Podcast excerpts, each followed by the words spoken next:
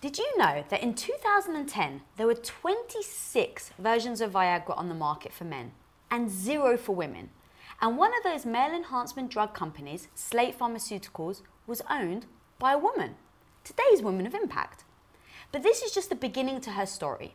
She watched as an exciting potential breakthrough drug for women that was on the verge of being discovered was hitting a roadblock with the FDA. And as a result, the women participating in the trials, whose lives and relationships had been tremendously transformed, had to give the drug back. These women, distraught and heartbroken, became a beacon for women suffering from hypoactive sexual desire disorder, women who have no biological urge for sex whatsoever. A disorder that a whopping 10% of women suffer from. That's one out of 10 women. This reality was too tragic to deny, and so today's guest womaned up, put on her pink gloves, and stepped into the ring. Round one. Ding ding! She sells her very successful business, Slate, and just one day later co founded Sprout Pharmaceuticals. They then purchased and saved the female drug from the company that was going to shelve it. Round two. The drug Addyi goes into trials. Now, less than a thousand patients on average are required for drug approval. Addyi had 11,000 conducted. KO? I don't think so. The FDA still denied it. Round three, ding ding. Realizing there was a lack of empathy for what these women were going through, she started a public conversation with some of the world's leading women's health and women's rights advocates. Empathy changed the game, and they got the drug approved. Uppercut landed. Round four, wanting to create global impact on women across the world and be broadly and affordably accessible, she sold the company for $1 billion. That's with a B. KO, baby. Now, holding the belt as founder and CEO of Pink Ceiling, an investment firm and consulting enterprise nicknamed the Pinkubator, this self made pink bearing stiletto strapping badass is smashing the pink ceiling by putting her creativity, contacts, and cash to work by investing in, launching, and building groundbreaking businesses by women or for women. So please help me in welcoming the woman behind the product the New York Times called the drug of a generation and what Jimmy Kimmel referred to as Magic Mike in a bottle.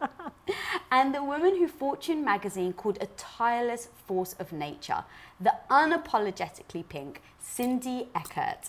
Thank you, Lisa.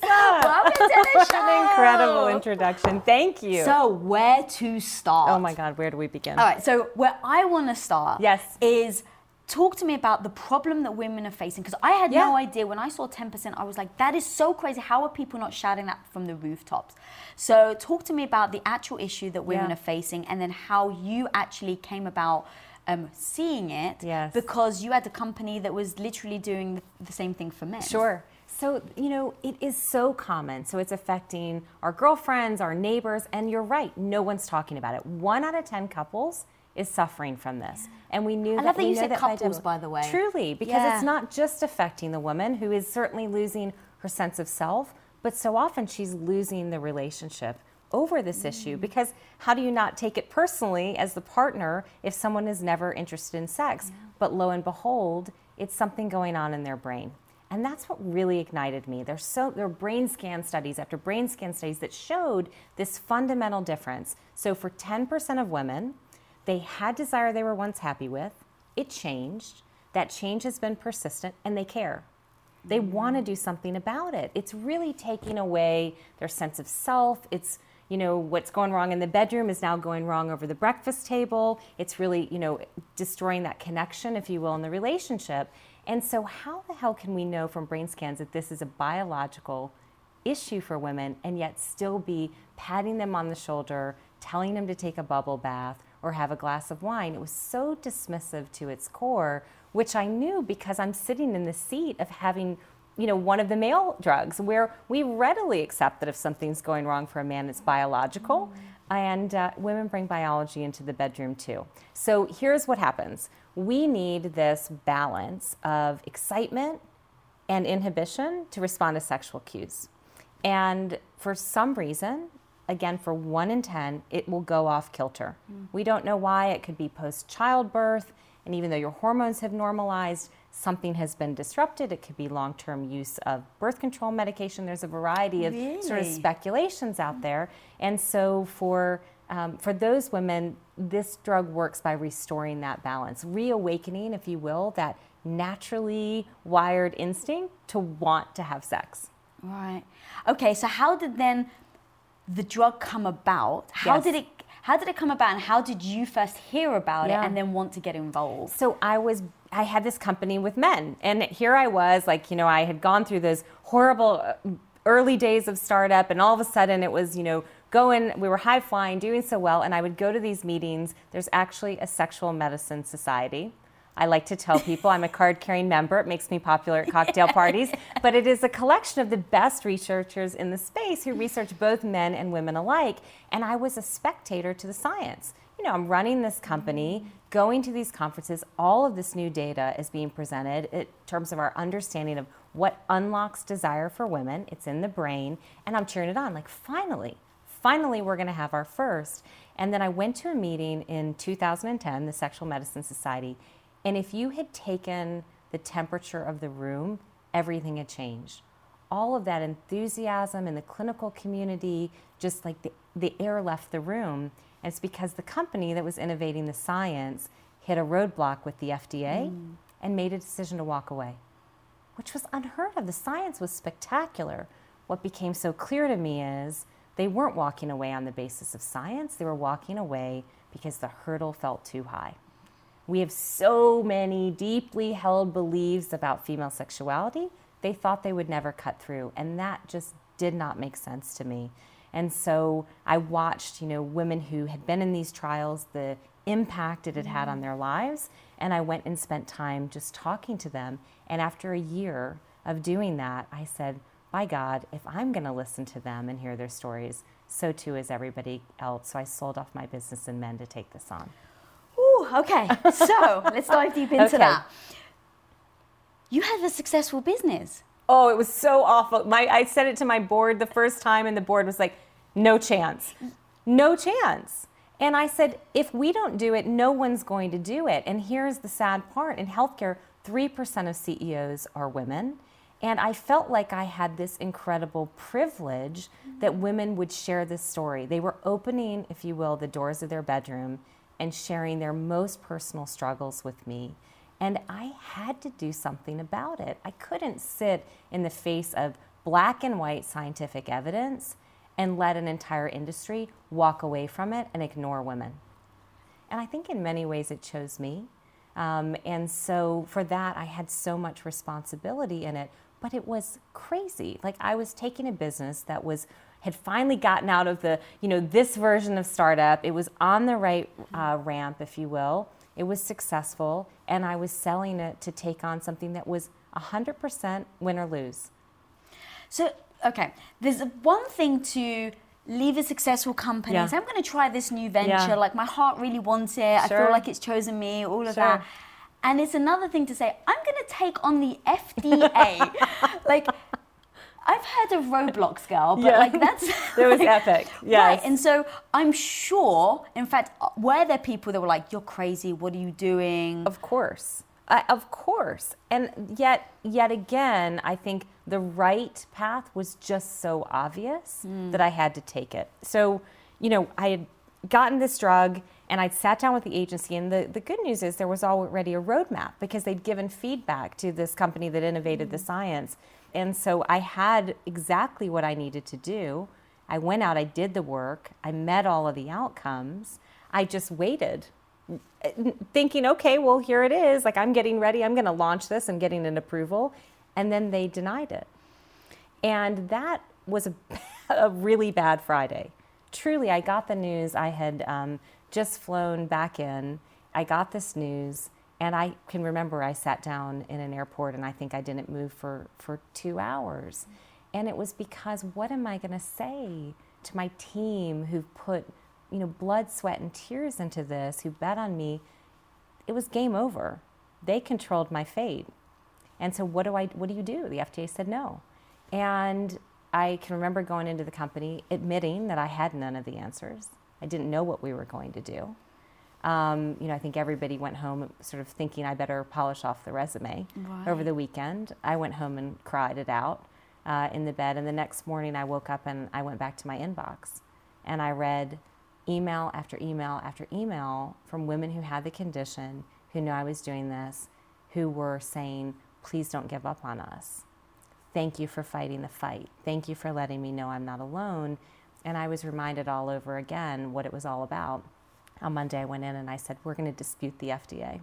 I think the, I think the company probably thought I was crazy. Many of my team thought I was crazy, and yet they knew that you know it was a deep injustice. We had the scientific evidence, but what we had was sort of a mental roadblock, if you will, mm. and they needed to listen to the women as well.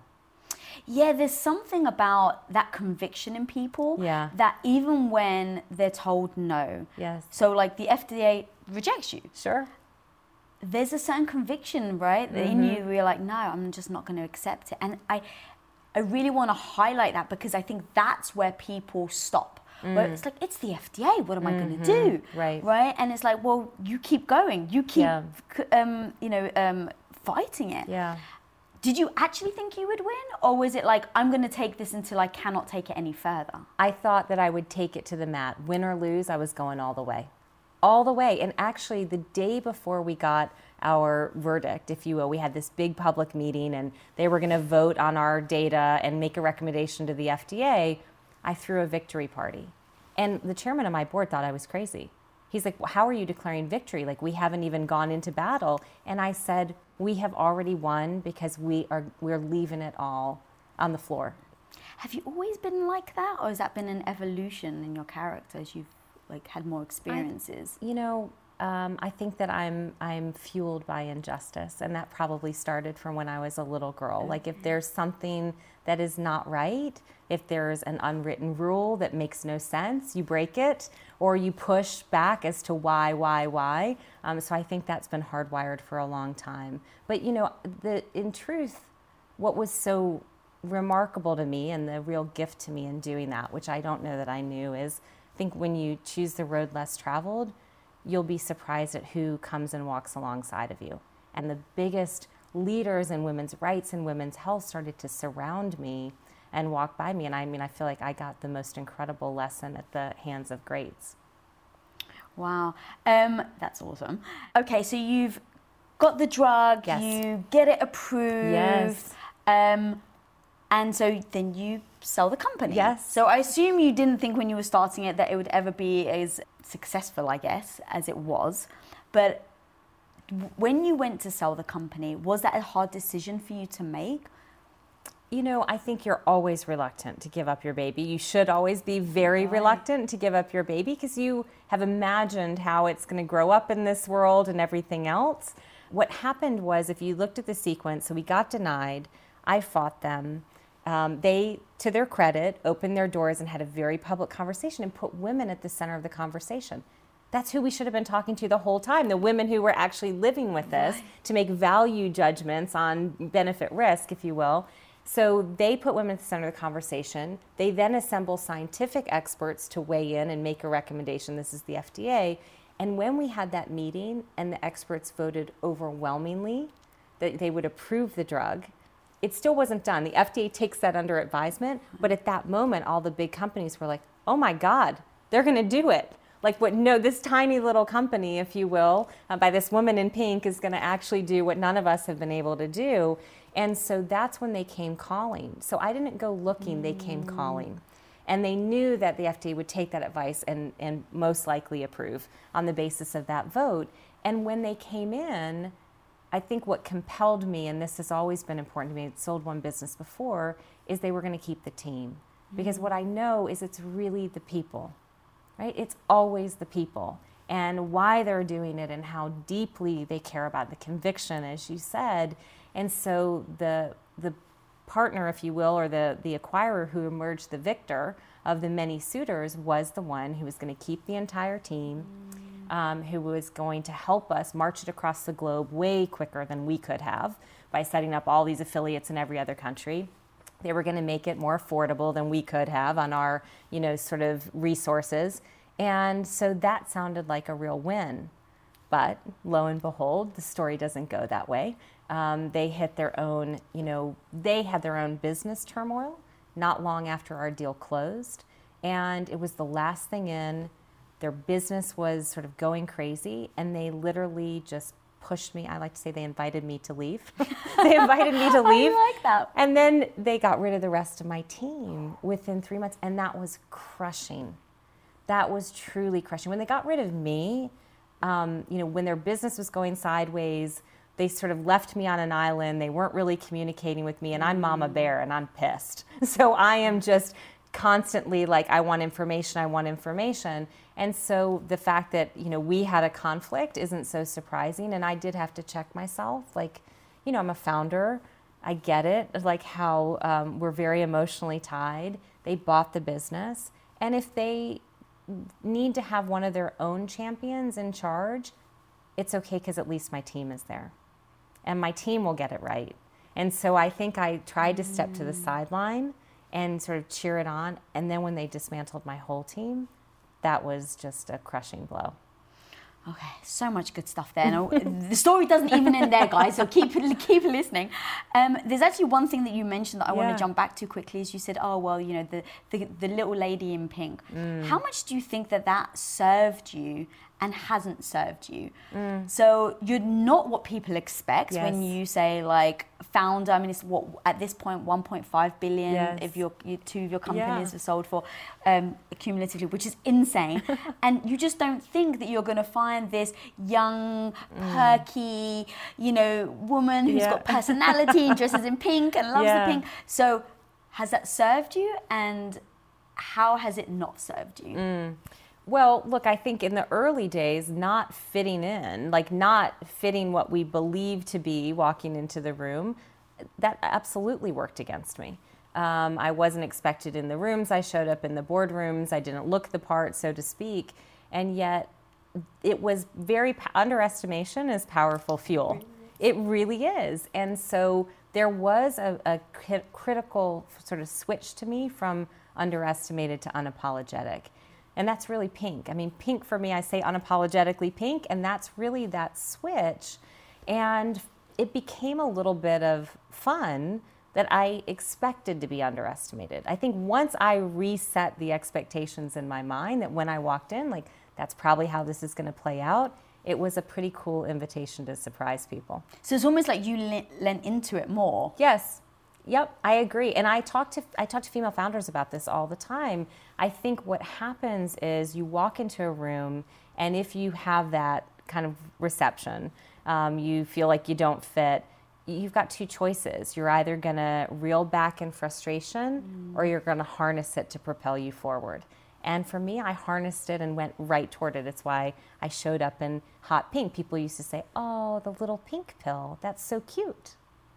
And I thought, my God, like that's so dismissive hmm. at its core and yet instructive to me because that's the conversation we need to be having. So why don't I just show up in blazing hot pink and let's talk about it? I love it. Yeah, because people, I don't know why, but it, you know, psychology. I'm sure someone at home has an answer, but that people will see the the fun spirit that you have, Yeah. the energy, and your mind doesn't go to, you know, Serious. serious. Mhm. pharmaceutical company CEO. Like Yeah. it just doesn't, and that's terrible. That even my mind doesn't necessarily Yeah. go straight there. But I love that you're breaking ground now, um, and I actually, just from my perspective, it's. It has definitely been your strength, and especially in this space, I Yeah. think, where women have to be vulnerable to talk about their sexual problems. No question. So the fact that you have this aura about you Oh, that I think allows women to be open. So in fact, like, do you think that you would have gotten where you did? Um, you said the FDA opened the doors to Sure. women to telling their stories. Do you think that that would have happened if you hadn't come in with a more empathetic, down to earth um, vibe about you? Absolutely not. I mean, I think that to its core, like, you know, we're so data driven. And I talk a lot about, like, we now the world is run by spreadsheet and, you know, that it all goes down to that. But data is informed very differently through the lens of empathy. Mm. And I think that when we got out of our own way and just listened, you know, it's it's benefit risk. I always come back to that because Right. that's truly the decision that's being made in medicine. And it sounds like very objective benefit risk. And yet it's totally subjective. Because if I assign no value to something, then any risk would be too great. And we were assigning no value to what this meant in women's lives. Like, oh, do women really need to have more sex? People used to say this to me all the time, oh, Cindy, come on. You're such a crusader. Nobody's going to lose, lose their life from this. And I would say, go talk to them because they're losing their life as they know it. It's part of who they are. It's part of how they feel about themselves as they show up in this world. And, um, and so that, that listening, I think, is a, is a female strength. And I think then the stubbornness that demanded that others listen to was the magical, if you will, um, combination to open the doors of the FDA. We had the largest public meetings. Can you imagine? I mean, women flew in from, you know, across the country. They arranged for childcare, to get off of work, and they went to a federal agency and talked about what was going on in their bedrooms. And that was bravery at its finest. And I think women who rise to the occasion to say, like, if not me, then who? And I'm going to break this down for other women. And is that when um, they have problems with it? They let Yeah. they kind of push you aside. They push your team aside, and then And then, well, then I have to tell you, I had to sit and go, well, I, my work's not done. Like, I've had this unbelievable lesson. And so, what am I going to do? I'm certainly not going to go and sit on a beach. that is that is not what all of this has taught me. And uh, and so I started the Pink Ceiling, and the Pink Ceiling um, was about investing in other female founders who'd faced those same moments of underestimation as I had, who weren't getting access to venture capital, as well as were probably creating products that the conventional mindset sitting across the table couldn't connect with. And so started doing that. But in the meantime, um, and the whole time, was really chipping away behind the scenes at the company that bought the product who wasn't doing anything with it. And we fought so hard for women to finally have access, and now they're going to put it on the shelf. And so I can remember I went in the first time and I said, You're not going to do anything with it, just give it back. To which they said, ha ha ha. like, we paid you a billion dollars, like, go away. Yeah. And then the conversation sort of evolved, and I said, Yes, but you made commitments in a very specific contract with performance obligations, and you're not doing any of those things. So I sued them and I got it back. I kept the billion dollars, but I got it back for free. Oh my god, that's so incredible. so, a, um, what gave you the balls Yeah. to say I want it back and I'm not going to give you the money back? Like Yeah. that's so bold. I love it in so many ways, but it's so bold. a deal is a deal, right? A deal is a deal. And they made a commitment to me of what they were going to do. And they agreed to these terms of the deal. I mean, this was, had ex- has extraordinary market value, mm. no question, because of the number of women that are affected. It's the first, it's the only. Um, and it's just shameful and something that's patent protected breakthrough to do nothing with it. Um, typically, you sell a business and you get some kind of money up front, and then there's probably some kind of structure on the back end. You might get royalties, you might get milestones, whatever that may be. So the first time I did a deal, I got money up front, and then I had this payout, and the payout was governed by like classic legal boilerplate language, mm. a best efforts clause. Mm. And then I was like, oh, wait a minute. Your version of best efforts and my version of best efforts are different. Yeah. But that's the that's the deal I wrote. But eyes wide open when I went into selling my second business. Okay, I get money up front. Now you're going to do these additional things, but let's be really specific about what you're doing. And so that is really, you know, it was only because I had goofed, if you will, on the first one that I knew uh, enough to get it right the second time, and that's why the company came back. Yeah. So, so you've got the drug back Yes. now. Um, what's the next step? Okay, so we've launched it. I'm so excited. Um, it's on the market. Women can get it, and we have. You know, if there's a if there's a silver lining, I like to say if there's a pink lining. Yeah. If there's a pink lining to this story, when I sat back for a few years, the world has continued to evolve. Our conversation as women mm. has continued to become more open and everything else. And it's really a pretty cool and different moment in time. So we did a few things differently. I think beyond finally getting women access to it, we also decided like, let's be disruptive. Like, why am I in an industry that gets forgiven for having no imagination? Mm. Um, and so we cut the price in half. Radical move in pharma, but the right thing to do. So now insurers are covering it, which is great for That's women, just as they've covered for men.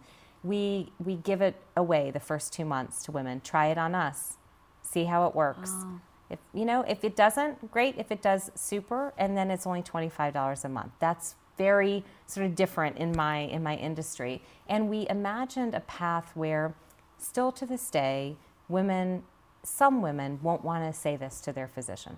They won't want to bring it up. We have so much shame mm. and stigma. So we approached some of the telemedicine companies and said, you know, I have a hunch that women would like to have this conversation from the comfort of their home, from the safety of their mm. couch, if you will, and have it delivered to their doorstep as opposed to going standing in Walgreens and having somebody call your name.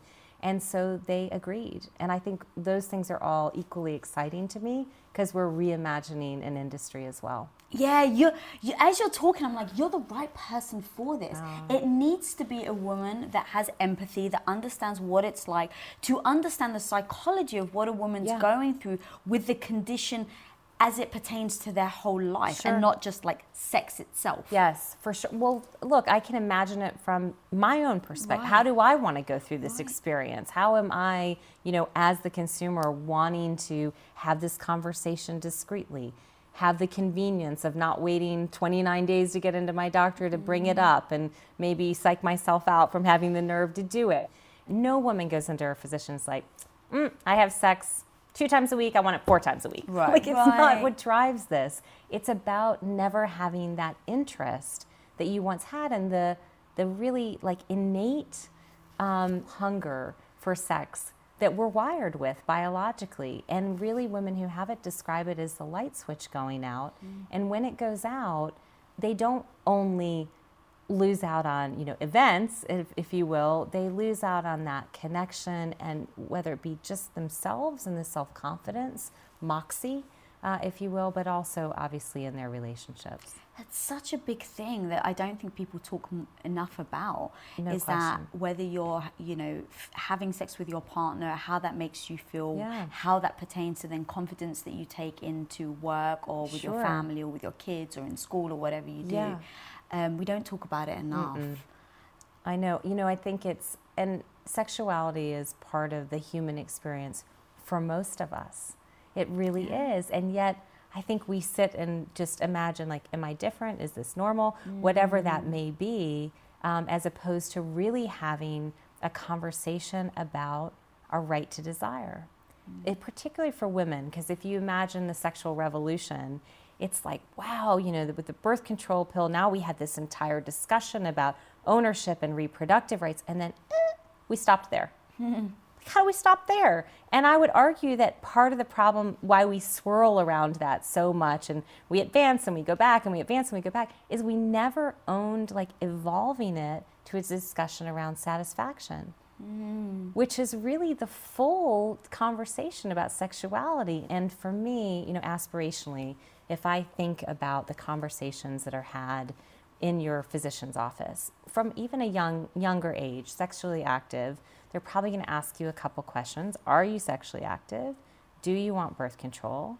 Do you want to be tested for STDs? And if we would add one question and say, and are you satisfied?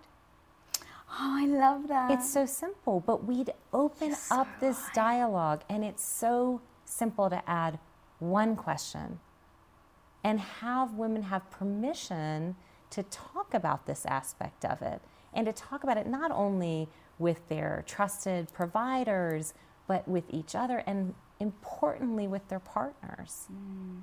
Be very open about it. Why do you think that the FDA pushed so hard back? Mm.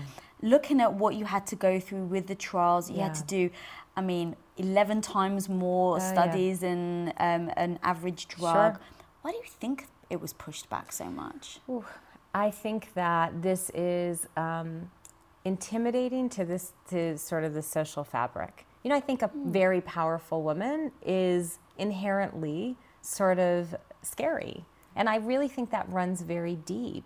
And I think for the FDA in particular, um, if I look at women's health in general, we, we want the FDA to be there to protect safety. A hundred percent. right. Right? If there's a showstopper, like it is my obligation to rigorously test my medication and and tell a consumer all the benefits and all the risks, right? Characterize those. But when we know that, we owe it to patients to turn that decision over to them and their healthcare mm-hmm. provider. And we've done that 26 times for men. We'd looked at, like all drugs have risks, and we looked at risk profiles that are pretty intimidating and still said, yes, but it's your call. But with women, we very often make that call for them. We hmm. don't turn over that decision to her and her healthcare provider. We make this value judgment, if you will, on her behalf, and we hide behind, yes, but we're protecting her. And you hmm. know, you've got to be very careful. Like, yes, we want our safety protected, but we don't want our choices edited. I mean, the conversations behind closed doors would make the hair on the back of your neck stand on end, like because people admit the things sort of of, well, how do they need to have more sex? Like, do we need?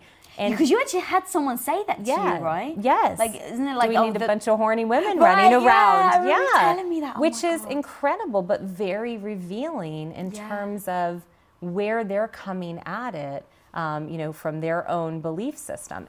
We all have a point of view Mm. about sex, and we impose that point of view on others. I had a um, reporter along the way, and she had read a report from a woman that was in our trials, and she was very cynical about it. And I can remember she was she was calling around. She was talking to some of the advocates in DC. They called me and they said she's writing like this terrible story. And I called her and I said, "Are you mm-hmm. going to even give me a chance?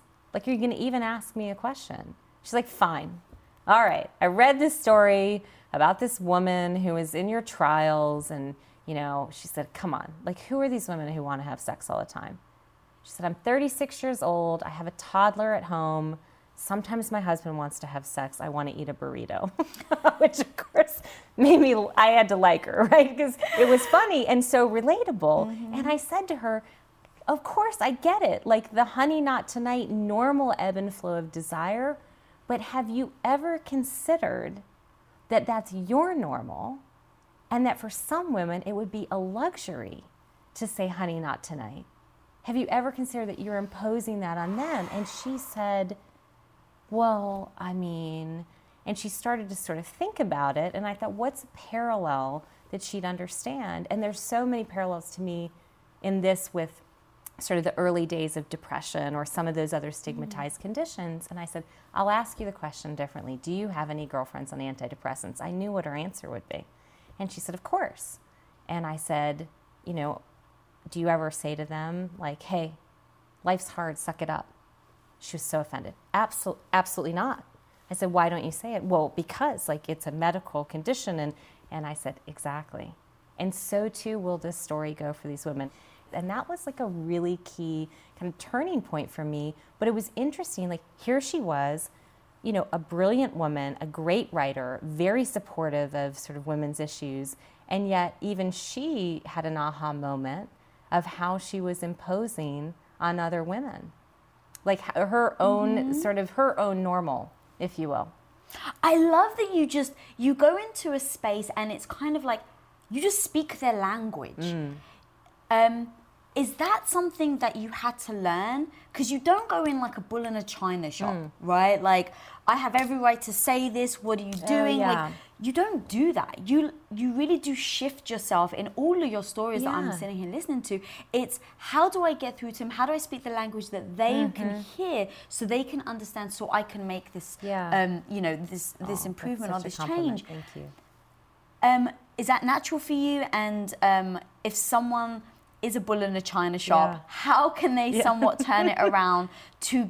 Because what I love about your stories Yeah. is they always end with you winning. Yeah.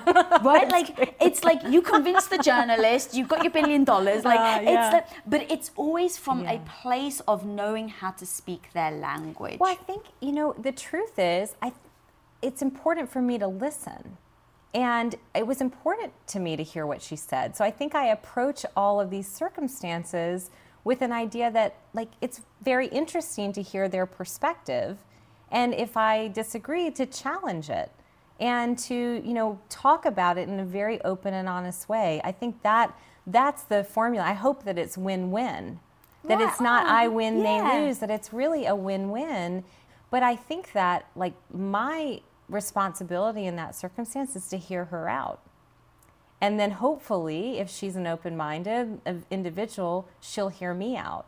And then we'll find the common ground, if you will. It's so, that's people say, like, what was the secret? How did you? It, it is so, ba- I listened. Yeah. I listened to women who had it. I thought if I listened, others should listen. Um, you know, I listened to the critics. I met with them as much as I met with the supporters because it was interesting what they had to say. I think I shared with you, and I first I made this like sort of radical decision to sell off this lucrative business in men and you know take it on for women. And I was feeling like really excited and, and sort of proud of myself for having done that um, and forced my board to agree to it and everything else.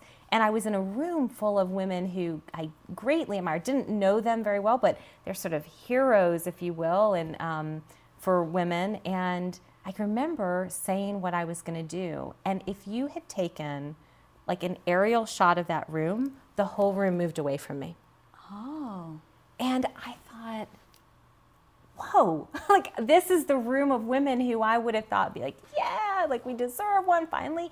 And that was so instructive to me. So, mm-hmm. like, you can take it as a setback, if you mm-hmm. will, or erode your confidence. I think if you just listen, it's going to help you sort of set the right course. And for me, what happened out of that is I thought, okay, why did that happen? I talked to them about what they're, they were feeling about it. This was a group of women who were very protective over like any imposition of idyllic sexuality.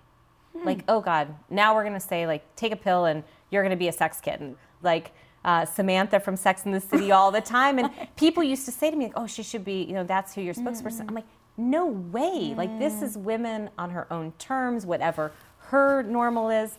Um, but that moment, it was sort of like I look back and I'm so grateful for it because as I submitted all my data to the FDA and I'd met all my endpoints and I was just waiting to get approved, I went knocking like Elle Woods style, you know, through DC, knocking on the doors of these brilliant like women's groups, rights groups, health groups, just to introduce myself and say, here's who I am, here's what this is, this is the research. Like I'm an open book. Any data that you want, I just want you to understand what we're trying to do because of that one moment in a room. And I hmm. did that thinking, okay, I'm getting to approval. And when the FDA turned me down, all of that actually came to be the saving grace because they were so educated at that point on the issue that I started asking. I, I said I'm going to fight it, and then they started asking critical questions alongside of me. And it really was because of, I think, paying attention to why people said something in a room and caring why they said it. Right. I'm nodding so much my head's going to fall off. Um, I'd be remiss if we didn't Yes. get a chance to talk about pink ceiling. Yes. Um, and the first thing I actually want to touch on is your mission statement, which is making women rich. Yes. I love that so much because women find it very difficult, and I put myself in this category, Yeah. especially at the beginning. Women don't talk about money. Oh, no, for sure. Women don't talk about wealth creation. Yeah. Women don't talk about wanting to get wealthy. Yep. Um, talk to me about that and why you put that as your mission statement. Okay, I'm going to tell you a story first Yes. about that because you're so right. So, so I sold this company, billion dollars. All of a sudden, I'm invited to these, you know, wonderful stages to tell the story. And a woman came up to me. You know, I'd, I'd done a few of these, and a woman came up and she said, you know, I just want to say to you, like, I love that you never say that you sold the company for a billion dollars. And literally the next time I got on stage, I said, Hi, I'm Cindy Eckert, and I sold my last company for a billion dollars. And I thought, I am part of the problem. Like, I'm actually yeah. not talking about it. And here's what I think we we're in such a cultural conversation about women need a voice. What women need is power, and money is power. And I don't mean it in the sense of, you know, set out with money as the only goal. I know no successful people, truly, like of truly successful people, they did it for the love of what they were doing and the money came. But if we have money, we get to control the decisions at the other side of the table of what we want to see in this world. And there's no shame in that. And I think that is part of why we switched the mission. And my idea is how do I get other women into this club that should not be lonely? Of women who've gotten to huge exits, of people who've built companies like you have. How do we get them there? And in doing so, not only know that they'll pay it forward, because they will, by all the data, they'll invest in other women, they'll invest in their communities, like the, the world will be better for it. But truly, by like the system as it exists today, um, they're great investment opportunities for big and, returns. And I love that you're talking about it because more and more women, I feel, need to be okay with talking about it. Um, you know, the humble brag movement. Sure. You know, and mm-hmm. I remember when I first met you, um, we were talking, and I said, "Oh, so tell me a bit about you." And I remember you saying, "I." have a pharmaceutical company. It's the Viagra for women. I sold it for a billion dollars. And you were just so matter of factly. And mm-hmm. that's when I was like, I need to get to know this woman. because there was no hesitation in the way you said it. There was no shyness and mm-hmm. embarrassment in the way you were saying it.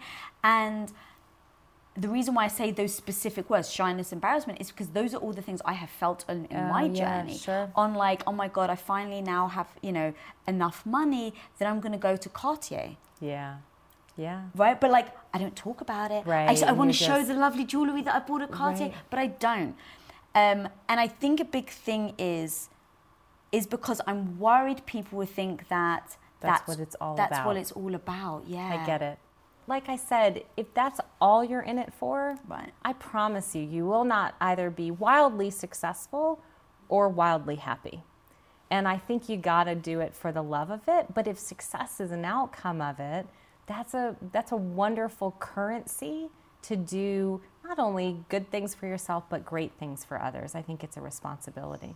Yeah, and you said something earlier money is power, and I do think of money as being like power. You can use it for good, you can yes. use it for evil. It is up to the person, sure. not the act of having the money That's itself. Right. Yeah, for sure. Um, so, what sure. are the companies you're excited about? You were telling me yes. about some things that you guys have in the works that is so groundbreaking mm.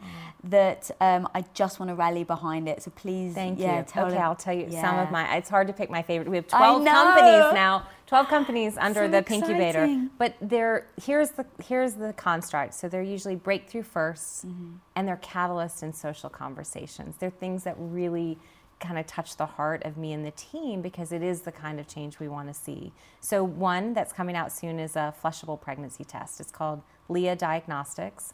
Young founder Bethany uh, and Anna, they're incredible. And it's just so fa- so. Bethany jumped in an Uber with me and pitched me, and I loved her from the minute that she did it. But um, basically, I think it begs two questions, which is one, like, why does a pregnancy test have to be 80% plastic? Mm. Like, why can't it be eco-friendly? It's not doesn't need to be our mother's pregnancy test anymore. And two, and I think this is the really interesting one, is it begs the question of discretion. Like, why in every pregnancy commercial, the only outcome is a smiley face, or the only expected outcome for a woman, you know, is this happy.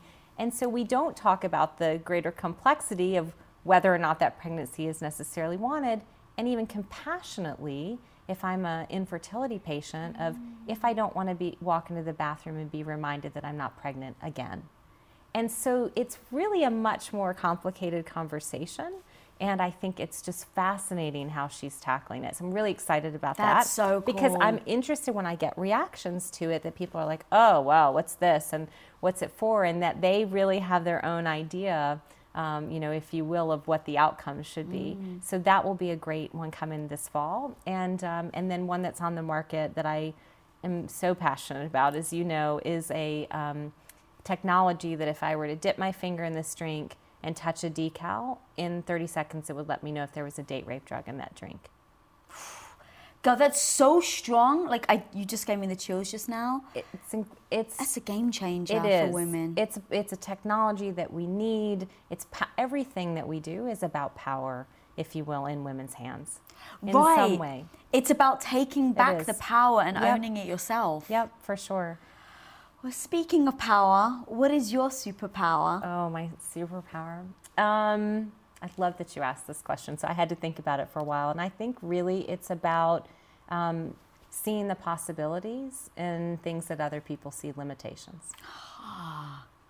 I, think like- that's true. And I, I think it's true really in three ways. I think it is the, the products and the causes um, that I take on that are unconventional typically.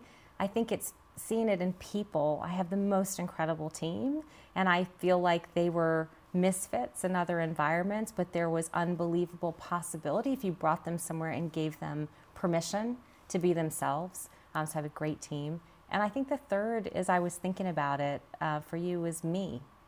You know, I think seeing the possibility when other people saw limitation in the pink, in the, you know, what kind of rooms I was going to show up in, what kind of industry I was going to tackle. Um, so I think that's the superpower. I hope. Yeah, it definitely is, girl. Yeah, for sure. Um, and where can people find you and all of this amazing stuff if they want to keep updates on all the new technology that you're investing in? I hope they'll follow me. So at Cindy Pink CEO. Um, Your on all the Instagram game is good, girl. Uh, it's a lot of fun. Thanks. Um, and then if you want to pitch us, it's thepinkceiling.com. And if you want to find out more about this national conversation we're having about women having a right to desire, it's just righttodesire.com.